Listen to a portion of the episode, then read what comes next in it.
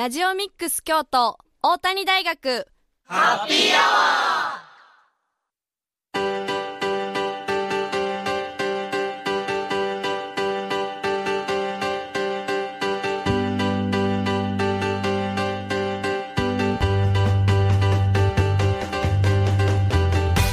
ー FM870 ラジオミックス京都。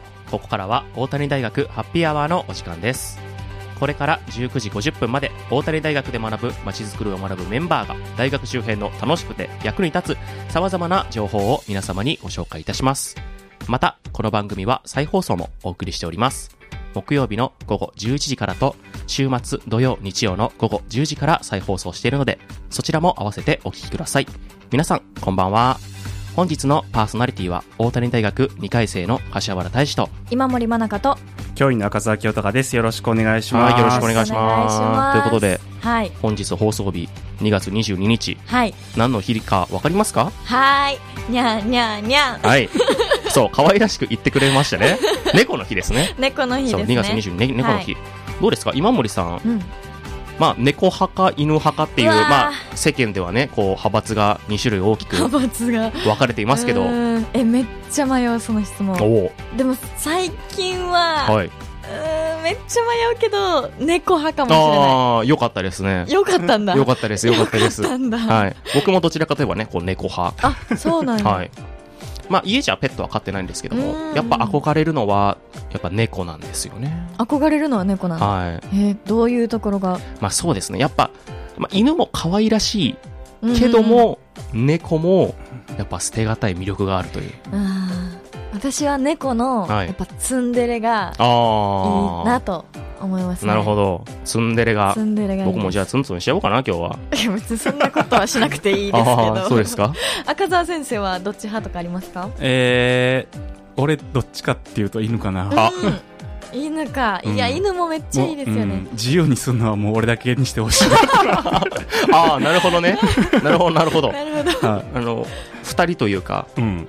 もう、同じ属性が、もうこれ以上いらないよっていう。あそうそう、犬にはちゃんとしておいてほしい。俺はダラダラしたいな。なるほど、なるほど。一緒にダラダラしたらもう落ちていきそうやから。うん、でもまあ、そう、今回のラジオは猫みたいにダラダラするんじゃなく、どちらかといえば、きちっと、うんちゃんとラジオ放送をはいお届けしていきましょう。はいそれでは今日も頑張っていきましょう。はい、はいお願いします番組では皆様からのメッセージもお待ちしております。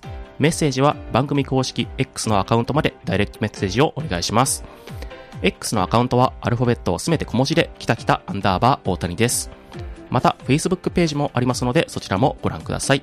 それでは一曲お送りします。 Creepy Nuts で伸びしろ。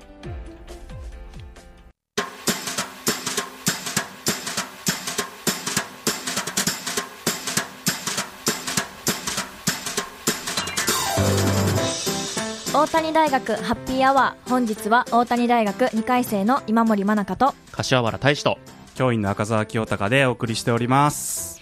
さて続いてはハッピートークのコーナーですえ今回は柏原くんと赤澤先生が上行朝カフェに参加してきましたのでその模様をみんなでトークしていきたいと思います、はい。えではまず、はい。上行朝カフェとはどんなイベントなのか説明をお願いします。はい。それでは代表して、この柏原が、はい。上京朝カフェとは何か、はい。説明させていただきます。お願いします。え上京朝カフェとは、えっ、と、毎月の、えー第4木曜日の朝8時15分から開催されている、えー朝カフェとなっておって、な、なっとってなっとって、失礼しました。広島弁はい。なっていまして、はい。はい。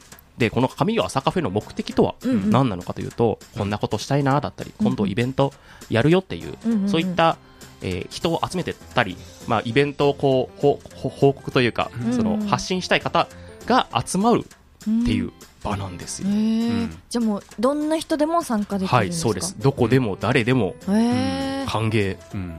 まあイベントなんで、まあカフェっていう名前ついてるけど、はい。まあ別にあの、あコーヒーが出てくるわけではない。あそうなんや。まあ出てくる時もある。はいそうですね。時も。へ ー日によって。日によって。はい。コーヒー作ってる団体の人が来た時は出たりとか。はい、そうですね。なるほどなるほど。そうそう。今回僕は3回目のおお参加なんですけども、参加1回目はコーヒーがありました。おうん。ね、お寺でやった時ね。はい、そうですね。え素敵ですね。えはい。じゃあその今朝はい。行ってきたイベントの模様はどんな感じでしたか？はい。ちょっと雨っていうこともあって、うん。まあ、8時15分、朝のね。そうですね、朝のうんうん。8時15分に集まったのは、まあ、ちょ、ちょっと今日は少ないかなって思ったんですけども、まあ、9時にかけて、まあ、みんな朝が弱いのかなっていう 感じもあり、うんうんうんまあ、9時徐々にこう時間が、時間が経つにつれ、あ、いつでもこう参加可能なんですよ。そうなんだ。もう途中参加も OK、途中退出も OK っていう、へー。めっちゃすぐ来て帰った人もいた。そうです。うんうん。そうなんや、ってぐらいこうフリーな場なんで、こうん。う時間が経つにつれ徐々にこう参加人数をこう皆さんが来て来ていただいて、うんうん結局20人まで、おお、まうんあ朝雨でしたけども。集まりました。はいうん結構多いですよねそうですね。うんいやでもこれでもうん意外と20人は少ない方なんですよ。そうなんですか、はい。え普段はというかこれまではどれくらいそうです。とか僕が参加したえーっと3回のうち2回は、うんうんでも30人超え、えもう30後半ー、すごいそうね。はい。まあ、あのー大学生もね、あそうです。結構来てたんで、今、まあ、春休み中だからあ、そうみんなちょっとねねあの、帰省してる人とかねうんうんうんそんなんもね、いるからっていうのもあってね。はいまあ、今日はそういう堀川通りにある堀川団地っていうところの、まあ、一角にある、まあ、そのスペースでね、はいやってたんですけどね。はい。赤澤先生はもう結構参加されてるんですか？いや、俺も、あの、5回ぐらい。ああでも すごいうん。最近行き出したっていううん。か、去年ぐらいから行き出したっていうか。はい。うん。じゃあもうその何回行っても飽きない楽しさとか面白さが。そうね。だから、いつも来てはる人もいるけどう、ん。あの、その日だけ来てる人とかね、もいるからまあ、なんかね、あお元気ですかっていう人もいればあ、うん。はじめましてっていう人もいて。そう初めての出会いもあり、はい。つながりも生まれるそんな場なんですよ。はい。素敵ですね、はい。じゃあその今日お聞きしたイベントだったりはい。参加されていた方で気になった方はいますか？はい。僕はですね芦原、はい。僕は千両勝ちひな祭りとうんいうイベントを報告されてる方がいて、はいそもそも千両祭りひな祭りとは何かみたいな。うんうんまあ、あの、こう、ひな祭りを飾る、簡単に言えばひな祭りなんですよ。はい 大きく言えば。うんで、まあ、どんななことが行われるのかって言ったら、うんまあ、その、ひなま、ひな人形を、うんまあ、こう、提供していただいて、それを飾るのもありますし、はい。こう、寄付というか、ほう。こう寄付？うん。そのひひな人形をもう使わないよみたいな、ををこう寄付していただいてそのひひな人形とかを飾って、うん。こうすごい大々的にそうね。へーそうそう、この千両活字っていうのは、はい。あの、いわゆるこう、千両箱の千両なんだけど、まあ、この辺はあの、西陣のね、はい。あの、西陣織とかで昔とっても栄えた地域で、はいはいまあ、それこそ千両っていう名前がついてるように、うん。まあそういうこう、経済活動とかもね、賑やかだったというところで、うん。まあ大きなね、あの、西陣織の扱ってるお店とか、まあそういうこうね、木造の古い町屋とかもあって、まあ、そういうところにね、すごく江戸時代から続く立派なひな祭りなんかも持ってらっしゃる方がいるので、はい。まあそれをね、こう一般の方向けにお披露目しようということでね、うんはい。はい、やってますよね。そう。でこれのすごいところが、これ人形を飾るだけじゃないってところも、だけじゃないんですか？そうなんですよ。え他にはどんなものが何があるんですか？雅楽雅楽塾京都雅楽塾っていほうう雅楽雅楽ってわかります？何か。雅楽？はい。雅楽っていうのはまあその弦楽器と言いますか。そうそう。雅なね、うん。音楽の楽と書いて。雅楽。雅楽、うっん。ていうんですけども、まあ、あのひな祭りとかで流れるその祭り囃子とかも、はい。あれも雅楽に当たるうんうんうんものでして、まあそのまあ、琴であったり、うん。えっと、何ですか？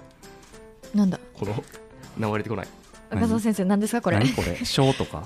しょなんていうの？あそうそうそうそうそう。それです。失礼しました、はい。他にも打楽器なんかねうん。和太鼓だったり、っていうのを伝統的なね。う。ん。演奏会え演奏もあるんですよ。へええめっちゃめっちゃえめっちゃてんこ盛りじゃないですか？そうなんですよ、はい内容が。そう手元にね僕たちはちょっと今,、うんチラシをね。占領勝ちのねうん。チラシを持ってて、まあ僕がせまだこうお伝えしたのはまだ2つなんですけども。まあ見るだけで2つ以上んそうですね。10個ぐらいですかね。すごい。ね、飲食のブースがあったりだとかね、あの、同志社大学の学生たちによる、はい。あの、あれ、なんていうの？人力車。あ、そうそう、人力車みたいなね、の乗れたりとかね。このこの人力車もなんと小学生は無料。でさらに着物を着ていたらえ。無料。うわめっちゃ素敵。そうなんですよ。いいですね、うん。なんか京都ならではの。お祭りひな祭りにはい、うんなる、もう映え間違いなし。そうえそうですね。めっちゃいい。えめっちゃ行きたい。おぜひ。そんなあ。なあたには、そんなあなたにははい。千両勝ちひな祭りがおすすめです。おすすめです。ありがとうございます。ボランティアで参加も。あそうですね。そうそうこそうなんだ。のそう千両ガチひな祭りのそう、うん。その運営の方も、うん今現在ボランティアを募集してまして。はい。でボランティア。えっとですねそうですね、うんうん。その3月3日の日曜日にこの千両ガチひな祭りは開催されるんですけど現在ボランティア募集中ということでお。なんとあのお昼代も出るそうなんでお。ぜひぜひその、えー、千両ガチの方を調べていただいて、うんうん。その募集うんうん。されてるので、うん。はい。ぜひそうえ参加してみたいなっていうあれがあればうん。ちょっとご連絡うん。していただけると、うんうんうんはい。いいですね。わあ素敵。ありがとうございます、はい。えじゃあ赤澤先生は何かありましたか？気になった。えっとね、僕はあの、まあ、地域でいろんな活動されてる方いらっしゃるんですけれども、はい。はい。えー優しい日本語を広める会っていうあね、いらっしゃいました会があっね優しいて、日本語。うん。うん。まあ、そういう外国、日本にね、暮らす外国の方もたくさんいるし、まあ、あとはね、高齢とか障害のある方とか、はい。まあ、ちょっとそういういろいろ聞き取りづらい方とかもね、いらっしゃるんですけど、うんうん。まあ、そういう人たちに、まあ、あの、優しい日本語を使おうということでね、はい。うん活動してらっしゃって、で、まあ、今回は特に、あの、薬局とかね、はい。薬剤師の方に、うん。あの、そういうこう、日本語を、優しい日本語を広げようっていう取り組みを、あの、助成金をももらってやってますっていう紹介がありましてね。はいうん。でそうそうそうそう、お薬買いに来はるでしょ、はい。外国の方も。はい。うんで、その時に、まあ、薬剤師さんもどうやって説明したらええかな、みたいなのもあるし僕らでも薬買いに行った時いろいろ説明されて難しいなって思うことあるじゃないですか。ありますめっちゃありますそういう時にどうやって接したらいいのかなとか、うんどういうとこ注意したらいいのかなっていうのをいろいろ教えてられるらしくて、まあ、それをこう調べた結果を、まあはい、冊子にまとめたり、あの、うんホームページに掲載したりしてるんですよね。うん。だから例えば、その外国人の方って言ったら、なんか英語のイメージがあるかもしれないですけども、はいやっぱアジア圏でね、英語はあんま使わない方もいるから、そっかうん、そういう意味では、あの、英語もありだけど、まあ、優しい日本語も使ってほしいうんうんということで、まあ、その、これ面白いなと思うんですけど、優しい日本語のコツっていうのも紹介されてて、あの、ハサミプラス U の法則って書いてあってね。ハサミプラス U の法則？そう。これはハサミだ。はっきり最後まで言い切る。短く話す。ゆっくり話す。まあ、これラジオオでもね、え一緒だと思うんやけど。うん。なな何個かこう自分に刺さるような。そうそう。いっぺんにいろんなことを言い過ぎないとかね。あうん。そういうの大事ですよっていう話とか、なるほど。まあ、あとはやっぱり難しい、言い換えをするっていうんでは、うん。まあ、専門用語とか使わずに、はい。なるべくわかりやすい言葉使いましょうと。うん。はい。いうようなことで、まあ、例えば薬もらった時に、はい。食感にお飲みお飲みください。あ食感ね。いつやねん食感って、うんうんうん。うん。そうじゃなくて、例えばご飯を食べてから2時間したら飲んでくださいって伝えましょうとかね。うん。その方が絶対わかそうりやい。ですすね毎食後に飲んでくださいも、ご飯の後に飲んでください。とうん。朝昼夜のご飯の後に飲みますとかね。うんうんまあ、そういうふうに言ってもらった方が。はい確かに。あとこれ面白いなと思ったんですけどね、オノマトペは使わない。あうん。えオ確かにノマトペは使わない。サラサラとか、ズキズキとか。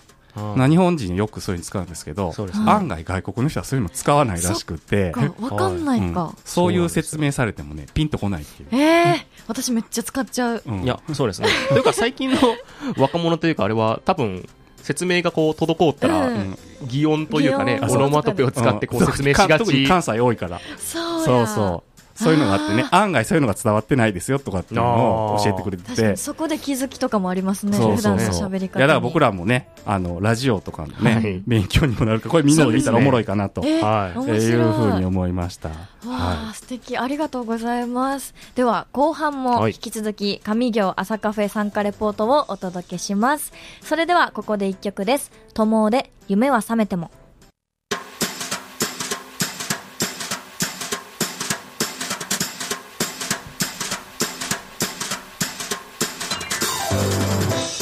大谷大学ハッピーアワー本日は大谷大学2回生の今森真中と柏原大使とい。教員中澤清隆でお送りしております。ハッピートーク後半も引き続き上行朝カフェ参加レポートをお届けします。えまだまだたくさんの方が参加されていたということで、え他にもこんな話が面白かったよっていうのがあったら教えてください、はい。まあ、これはね僕が今日参加してはい。初めて知ったほものなんですけど、う、うん、京都検定というものがあるらしいんですけどどうですか？今森さん知ってました？存在は京都はい検定、知ってました。はいその勉強会っていうのを開催されてる方っていうのがこうえーイベントとしてうんうん。こう、広報のか候補に、うんうんうんうん。えー来ていただき来ていただいたんですけど、はい。でそのもともと京都検定とはみたいな。うんうんうん。京都のことをよく知ってもうより一層魅力を感じて新しい扉を開こうみたいなことがこう京都検定のこうトホームページの方にうんうん。書いてあって、まあ、自分はねうん京都来て今2年目うんはい。なんで、まあ、京都検定なんてものもつゆ知らず生きてきたわけですけども、はい。ね、実際にあの京都が好きでっていうのが、はい。うんうん。あの個人の方もいらっしゃるけども、はい。まあ、タクシーの運転手さんとか、あホテルでそういうとか旅館とかで働いてらっしゃる方とか、まあ、そういう観光事業者の方も、はい。そういうの検定取ってあの来られた観光客の方にいろいろこうねご案内する時のはい知識を増やすっていうのはね、そういう意味合いもねあるんですけどね。なるほど。京都検定。いはい。や、知ってたけど、受けたことないですね、私は。なんかでもプロフィールに京都検定何級とか書いてたらかっこいい。京都っぽいじゃないですか。え京都っぽい。え、めっちゃ京都っぽい。ちょっと興味持った、え、めっちゃ興味持ってます。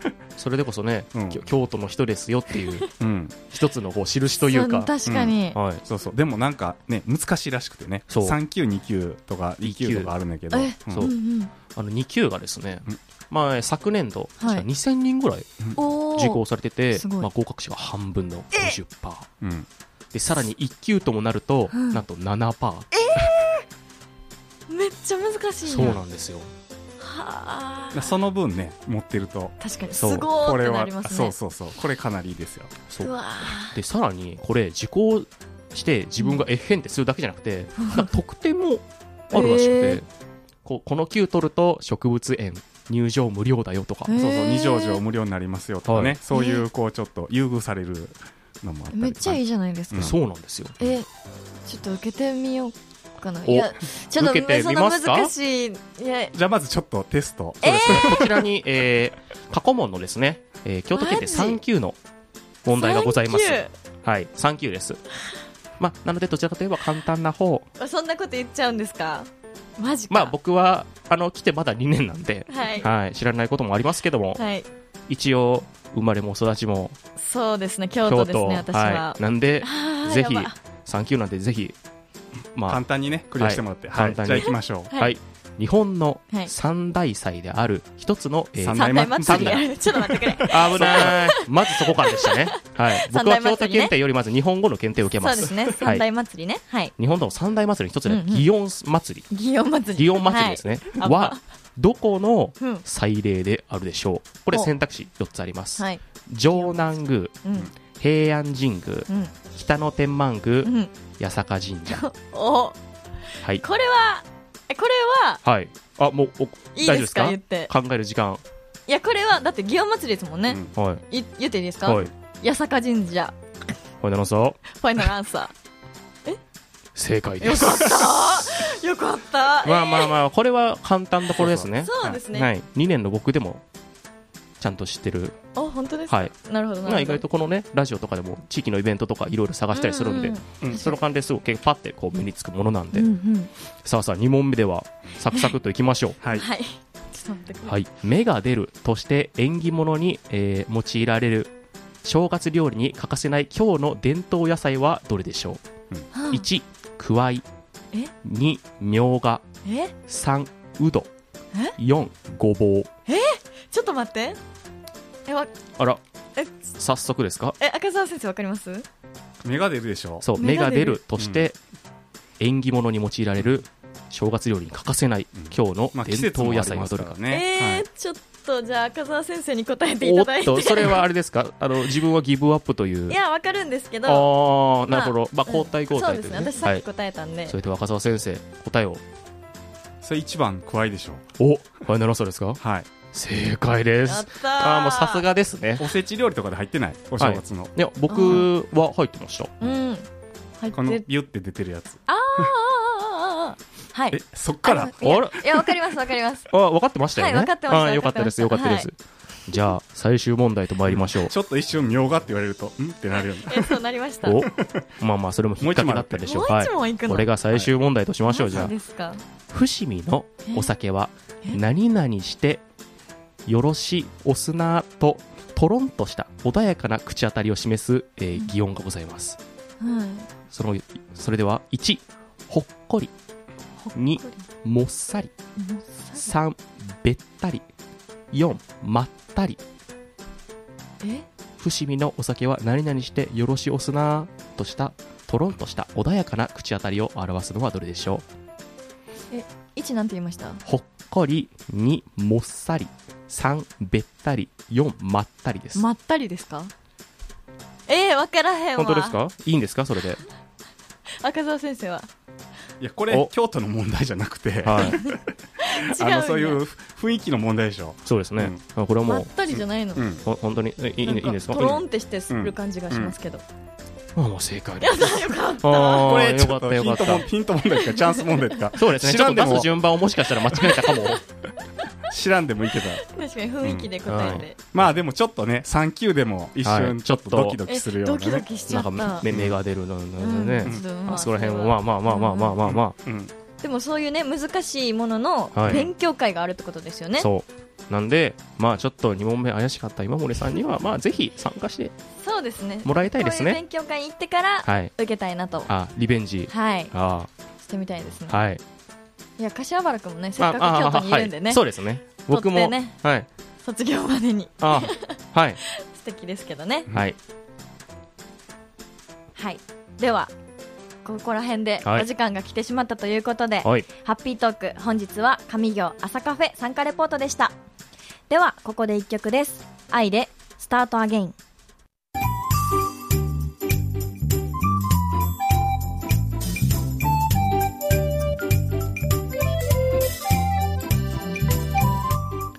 大谷大学ハッピーアワー。本日は大谷大学2回生の柏原大志と今森真中と教員中澤清隆でお送りしております。続いては地元のニュースでおしゃべりのコーナーです。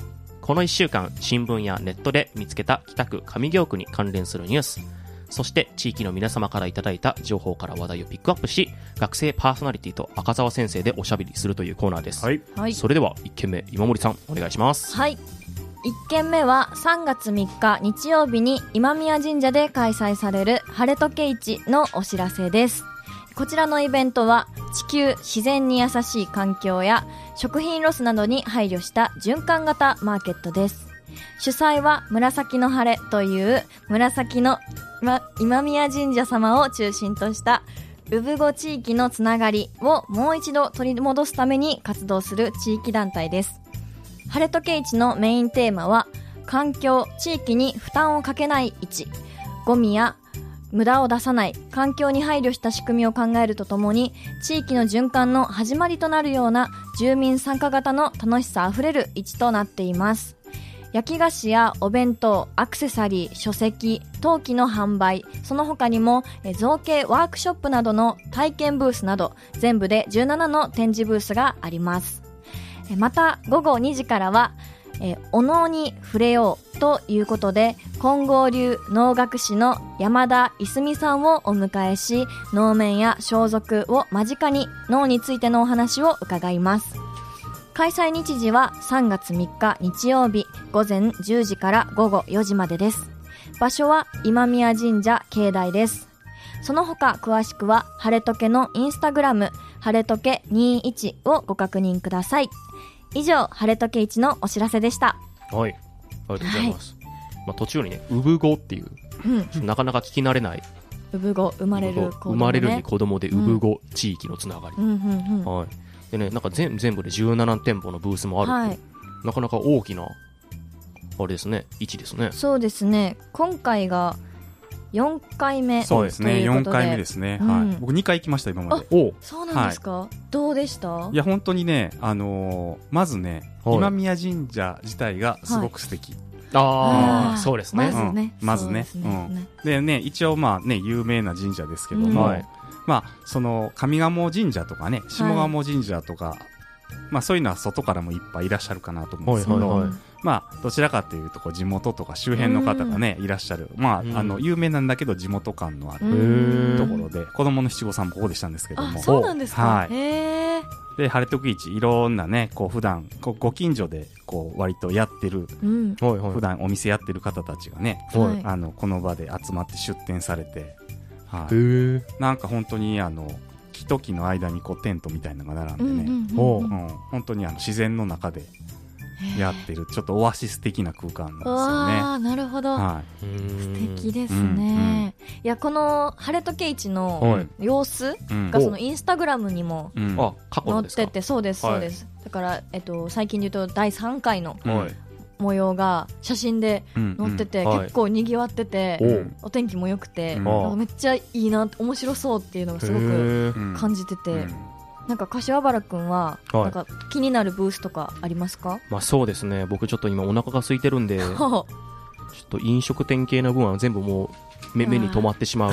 あ なるほどなるほど、はい。い、やわかります。説明の中にもね焼き菓子なんて、うん。ちょっとおお腹がこう減るようなワードなんかもあったりして、うんうんうんうん。和食とかもねなんかあるっぽいですし。そうです炊き込みご飯とかね、はい。おか10種のおかず弁当なんかもはい。販売があるみたいで。もうこれ以上言ったらもうお腹がこうなりそうなぐらい。私ちょっと今ゴロってなって。あら。想像しすぎた。はいいやそんな本当にあの内容盛りだくさんで、はい。うん。もう子供から大人おじいちゃんおばあちゃんまで、うんうん。家族でも楽しめるはい。イベントとなっていますので、ぜひぜひ皆さん行ってみてください。はい。それでは2件目をご紹介します、はい。2件目はまた来たくなる報徳探検の開催お知らせです。北区未来につながる区民会議では地域の皆様の協力を得ながら北区ならではの魅力あふれるスポットを散策する北区魅力再発見事業を開催しています。9回目となる今回は3月16日木曜土曜日に報徳学区にて、えー大文字、えー大徳寺門前の店舗巡りを楽しんでいただくタウンウォッチングです。当日は報徳小学校に集合し金継ぎ漆芸修復の工房漆芸者平安堂や大徳寺納豆の本家磯田つまみ細工和古物の専門店であるおはり箱展覧会やワークショップの企画を定期的に開催しているアトリエ三島などで報徳学区内にある北区ならではの魅力あふれる伝統文化や芸術をなりわいとされている店舗を巡ります。また参加者の方には当日訪問する店舗の素敵な商品を参加賞としてご用意しているそうなのでぜひぜひ参加してみ参加してみてください。また来たくなる報徳探検。開催日は3月16日土曜日。集合場所は報徳小学校体育館。参加費は無料です。お申し込みは2月29日まで。お申し込み方法は電話電話ファックスまたは電子メールにて京都いつでもコールまでお願いします。詳しい申し込み方法につきましては京都北区役所のホームページの新着情報からまた来たくなる報徳探検参加参加者募集をクリックしてご確認ください。また定員は30名となっており定員を超えた際は抽選となります。開催日の1週間前までに当選された代表者の方に参加票が郵送されるのでそちらを当日、えー持ってお越しください。以上また来たくなる報徳探検開催のお知らせでした。はい。はい、ということでちょっと神々な そうですね。こちら3月はい。16日ということのはい。土曜日なんですけれども、はい。ちょっと時間言ってませんでしたね。あそうですね、はい。午前9時半から11時半頃まで2時間で、まあ、受付はあの午前9時から9時半の間にされるということなんで、そうです、まあ、ちょっとね朝の、朝の方、はい、爽やかな気分うん。でちょっと散策しながらね、そうですね、行ってもちょっとらうとね涼しい、ね。もしかしたら若干肌寒い感じもあるんですけど、これ歩きなんて、まあ、歩いてるとこう体温も上がって、あったかく、はい、ちょうどいい温度に、ね、3月の16日したらね、結構半ばなんで結構あったかいかもね。うんうんうん。い。やっぱこの、はい、回るもの中に、うん。まあ、あの漆芸、こう漆のものなんかもあったりして、なかなかこう、まあ、触ら普段触らないものも多い中で、うん。まあ、身近にあるとね、うん。こうあこんなところあったんだってこう再確認させられるようなこの機会、まあ、自分の近くだといつでも行けるやなんて思ったりしてなかなかこう行かないといいますか、確かに。こう目目についいてももういつもの風景すぎて、あまりここが何なのかっていうのも知らない中でこういう機会があるとこう自分たちが歩いてるああの店はあれだこの店はあれだなんてうん。こう知識もついてねもしかしたら学校に行く行き道も楽しくなるかも、はい知れません、そうだね。はい。うん。そうそう、まあ、あの、よその地域にね、はい。い、らっしゃる方も、まあ、楽しみだと思うんですけども、はい。はい。まあ、今回は、あの、まあ、こう区内でね、うん。学区で開催するということなんで、はい。まあ、あの、報徳学区の方とかね、そうですね。あの、近隣にね、住んでる方なんかも、うんうんうんあの、行ってみて、あ、まあ、わざわざ遠く行かなくても、はこんな身近に、こんな素敵なところがあるんだなっていうのがね、うん。しかも参加費は無料なのに、訪問したところに、素敵な商品までついてくる。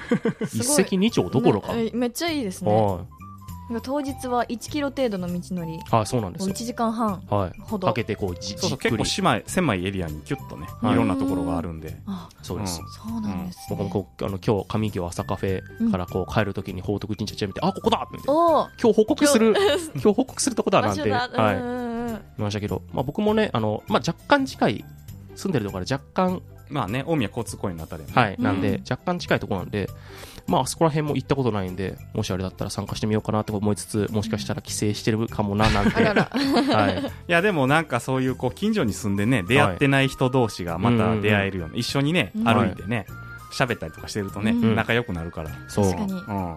出会いの場としても、うん。自分の地域をこうより知る機会としても、うん。ぜひぜひ皆さん。参加してみてください。いいですね。はい、はい以上、地元のニュースでおしゃべりでした。ここで一曲です。ミセスグリーンアップルで、ケセラセラ。